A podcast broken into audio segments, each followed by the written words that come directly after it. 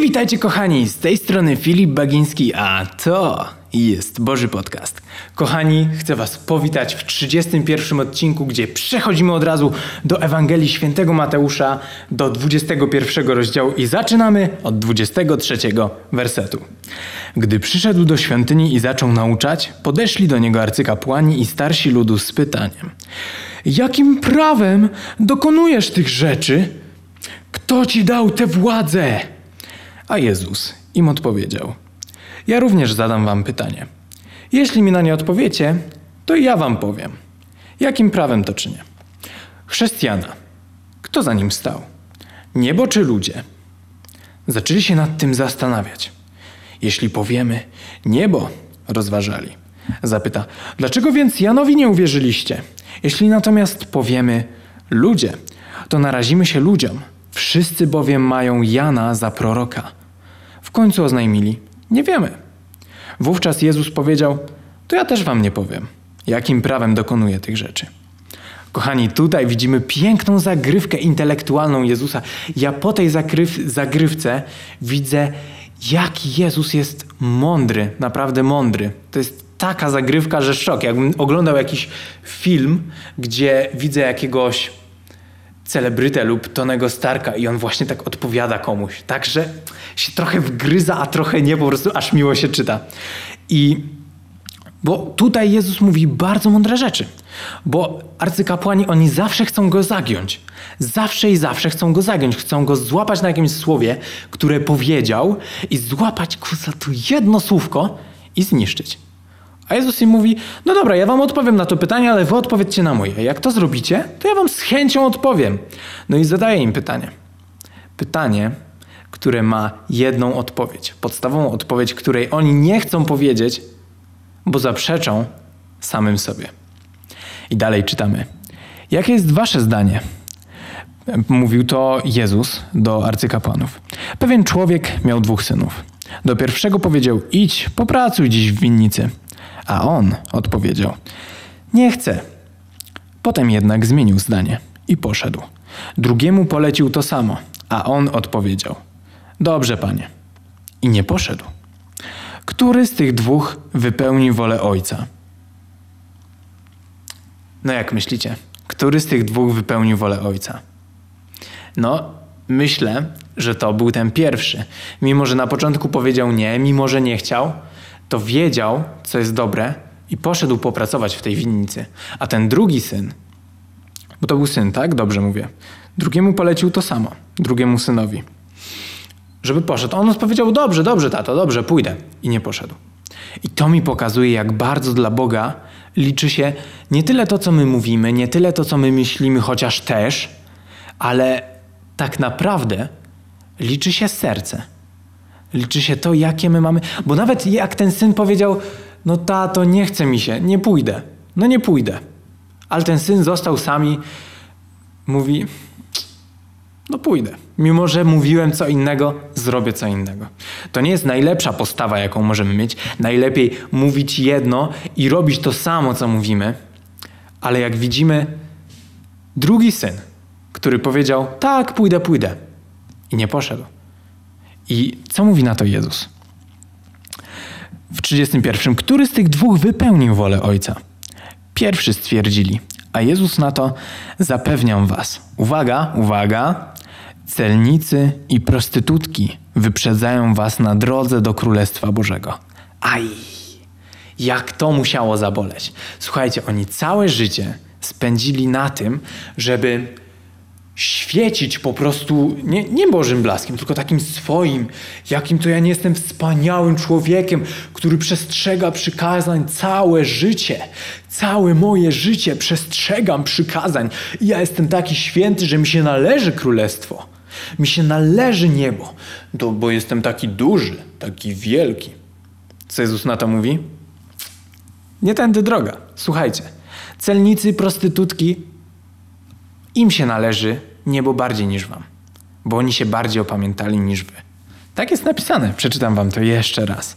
Jeszcze raz to przeczytajmy i zagłębmy się w to razem. Pierwszy stwierdzili, a Jezus na to zapewniam was, celnicy i prostytutki wyprzedzają was na drodze do Królestwa Bożego, bo przyszedł do was Jan, postępując sprawiedliwie, i mu nie uwierzyliście, a celnicy i prostytutki uwierzyli. Wy natomiast, nawet gdy to sobie uświadomiliście, nie zmieniliście zdania i nie uwierzyliście mu. I teraz następna historia. Posłuchajcie innej przypowieści. No bo pierwszej może nie zrozumieli, to Jezus mówi: Dobra, lecimy z drugą. Pewien człowiek zasadził winnicę. Ogrodził ją płotem, wykuł w niej tłocznie, zbudował wieżę, wydzierżawił ją rolnikom i odjechał. Gdy zbliżał się czas zbiorów, posłał do rolników służących, by odebrali dzierżawne. Rolnicy zaś schwytali ich i jednego ubiczowali, drugiego zabili, a trzeciego ukamieniowali. Gospodarz posłał więc kolejnych służących, w większej liczbie niż za pierwszym razem, lecz rolnicy potraktowali ich podobnie. W końcu posłał do nich swojego syna. Jego uszanują, pomyślał. Ale gdy rolnicy go zobaczyli, uradzili wspólnie: To jest dziedzic, chodźmy zabijmy go. Wtedy przejmiemy jego dziedzictwo. Tak też uczynili. Wypchnęli go poza winnicę i zabili. Jaka to jest piękna odnośnia do tego, jakie było życie Jezusa. To jest piękne, bo to jest ta szybka przypowieść, ta króciutka przypowieść. Pokazuje nam dzieje, to co się w ogóle mogło dziać w głowie Boga. Bóg najpierw posyłał jakichś swoich ludzi, proroków, mniej, potem więcej. Potem posłał swojego syna, Jezusa Chrystusa, a ludzie i tak go zabili. I tak go zabili. Dziedzica. I tak go zabili. I co dalej Jezus nam mówi? Gdy więc przyjdzie właściciel winnicy, czyli Bóg, jak postąpi z rolnikami? Marnie wygubi tych łotrów, odpowiedzieli, a winnicę wydzierżawi innym, takim, którzy uczciwie będą z nim dzielić zyski. Wtedy Jezus zapytał: Czy nigdy nie czytaliście w pismach, Tutaj ich Jezus konfrontuje z tym, co już wiedzą, a z tym, co się teraz nauczyli, dosłownie przed chwileczką. Kamień, który budujący uznali za nieprzydatny, ten właśnie stał się kamieniem węgielnym. Pan to sprawił i to budzi podziw w naszych oczach. Dlatego mówię wam, że Królestwo Boże zostanie wam zabrane. Otrzyma je naród, który wyda jego owoce. To jest coś, co Jezus powiedział i to się stało. Bo słuchajcie, niebo, cała relacja z Bogiem była przeznaczona tylko dla jednego narodu, tylko dla Izraela. I my, jako, mówię tutaj my, ogólnie Europejczycy, tak? Ogólnie Polacy, nie jesteśmy narodem wybranym. Narodem wybranym jest Izrael. Ale dzięki temu, że Jezus umarł za wszystkich, to teraz niezależnie od tego, kim jest dany człowiek, jakie ma genetyczne, załóżmy, predyspozycje, jakie jest jego drzewo genealogiczne, to już się nie liczy. Zdradzę Wam taką tajemnicę, taką ciekawostkę, że po tym jak Jezus umarł, to Izraelici, arcykapłani mieli takie zwoje, które opowiadały czy mówiły, były zapiskami całego drzewa genealogicznego prawdopodobnie aż do Adama i Ewy. By, wiadomo było, kto pochodzi z jakiego rodu, z jakiego plemienia, i tak ludzie wierzyli, że takie mają wtedy mm, predyspozycje u Boga. Chodzi mi o to, mm, czym się mogą zajmować, jakie mogą mieć powołanie. I wiecie, że to wszystko, bo Jezus, będziemy to jakoś czytać niedługo, powiedział, że to królestwo, które jest, nie przetrwa do mm, następnego wieku, czy jakoś niedługo po mojej śmierci. Coś takiego było. Będziemy jeszcze to czytać, to zwrócę na to szczególną uwagę. I spalono tą świątynię i wszystkie zapiski. Dlatego to jest to, co mówił chyba Paweł dalej. Też przejdziemy do tego za jakiś czas że niezależnie od tego, czy jesteś Grekiem, czy Żydem, czy nie wiadomo kim, to już jest nieważne. Ważne jest to, że jesteś człowiekiem i że chcesz mieć relację z Bogiem. To się teraz naprawdę liczy dla Boga, dla Jezusa, dla Ducha Świętego. To się naprawdę liczy. Nasze serce, nasze nastawienie. Nie nasi przodkowie, nie to, kim był dziadek, pradziadek, pra, pra, pra, pra, pra, pra, pra, dziadek, babcia. To się nie liczy. To wszystko, nawet jeżeli nasi rodzice czy przodkowie robili okropne rzeczy, to imię Jezus zmywa wszelkie przekleństwo i daje wszelkie błogosławieństwo. Taki jest Jezus. On nas kocha i On umarł za każdego z nas. Za każdego z nas. Nie ma, że On umarł za. Yy, on umarł za. Kogo, kogo nie znam? Nie znam żadnego Józka. On. Kurczę, znam Józka. Dobra, umarł za Adama, ale nie umarł za Ewę. Przypadkowo akurat wybrałem te imiona dwa. To nie jest tak. On umarł za każdego. Nieważne kim jesteś, on umarł także za ciebie. I wolna wola polega na tym, że ty możesz to przyjąć albo nie. To jest dar. Ale czy ty przyjmiesz, jeżeli dawałbym ci ten, jeżeli chciałbym ci dać ten super kubek, który jest y, mojego brata chociażby, gdybym chciał ci go dać, to ty możesz go nie przyjąć. Możesz powiedzieć, ej, on mi się nie podoba, on jest słaby, bo jest taki wielki, za wielki dla mnie. Tylko malutki problem w cudzysłowiu z łaską, z ofiarą Jezusa Chrystusa jest taki, że to jest ofiara idealna. Przyjmując to, nic nie tracisz. Ok, jeżeli popatrzymy z naszego ludzkiego punktu widzenia, w krótkoterminowej perspektywie, to tak, tracę, bo nie mogę robić tego, nie mogę robić tamtego, nie mogę wyjść z kolegami, nie mogę pójść na jakąś. Chciałem powiedzieć super imprezę, ale czy naprawdę te super imprezy, gdzie jest mnóstwo grzechu, są tak naprawdę super, czy tak naprawdę są obrzydliwe? To chyba zależy od naszego punktu widzenia, od tego, gdzie jesteśmy w naszym życiu. Od punktu naszego siedzenia zależy to, jak pojmujemy łaskę. Ale naprawdę, ze szczerego serca mogę Wam powiedzieć, że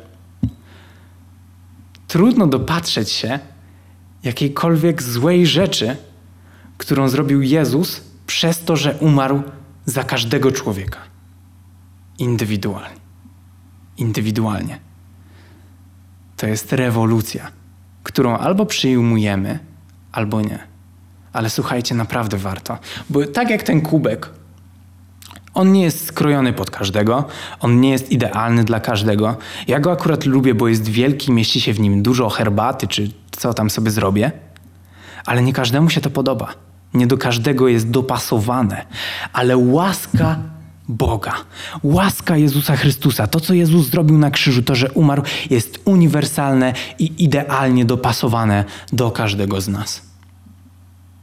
W najgorszym wypadku możesz powiedzieć: Dobra, spróbuję, co ten Filip wygaduje, i zobaczymy. I zobaczymy, czy ma rację. Najwyżej nazwę go głupcem i idiotą, i nigdy już nie wejdę w te jego filmiki albo w te jego podcasty głupie, bo wygaduje same głupoty. Sprawdź i przekonaj się, jak dobry jest Bóg. A teraz lecimy, bo nie skończyliśmy. Tylko pytanie, tak się zagadałem, że już nie pamiętam, gdzie my jesteśmy. Ale dobra, już wiem, skończyliśmy na 43. Dlatego mówię wam, że Królestwo Boże zostanie wam zabrane. Otrzyma je naród, który wyda jego owoce.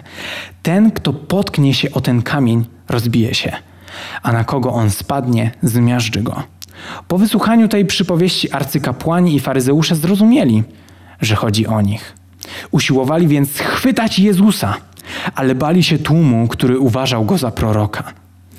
Jak bardzo arcykapłani i faryzeusze byli zaślepieni takim, wydaje mi się, gniewem, że mimo, że zrozumieli to dokładnie przed chwilą, to jak tylko padło jakieś oskarżenie, coś, co ich zabolało, to oni Trzeba go schwytać, trzeba go zabić. Jaką zawiść? Co w ogóle potrafi zrobić zawiść z człowiekiem? To jest niewyobrażalne. Dlatego, kochani, życzę Wam, żebyście mieli pełno miłości w swoich sercach. Żeby w waszych domach panowała atmosfera takiej miłości. Słuchajcie, teraz jest ten czas kwarantanny, gdzie możemy pobyć trochę więcej z rodzicami, z mamą, z tatą, z bratem, z siostrą, kogokolwiek macie w domu.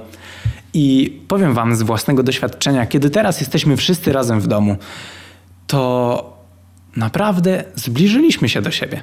Jako rodzina, wiadomo, każdy ma swój jakiś świat, ale kiedy cały czas jesteśmy razem w domu, to naprawdę jest fajnie i cieszę się, że mogę rozwijać swoją relację z mamą, z tatą, ze swoim bratem. To jest niesamowite i naprawdę szkoda mi i moje serce płacze, kiedy dowiaduję się, że ktoś nie ma tak wspaniałej relacji. Ja w ogóle wiem, że moja relacja z rodzicami czy z bratem, ona nie jest idealna, ona by mogła być i sto razy lepsza, a potem jakby była sto razy lepsza, mogłaby być i tysiąc razy lepsza. Ale wiem, że warto jest się cieszyć nawet z tych małych rzeczy. Bo jeżeli jesteśmy wdzięczni za te małe rzeczy, to ta wdzięczność za małe rzeczy powoduje te większe rzeczy.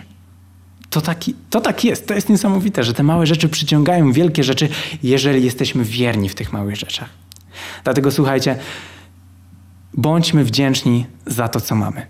Za nasze rodziny, za te dobre rzeczy, które pamiętamy z naszych rodzin.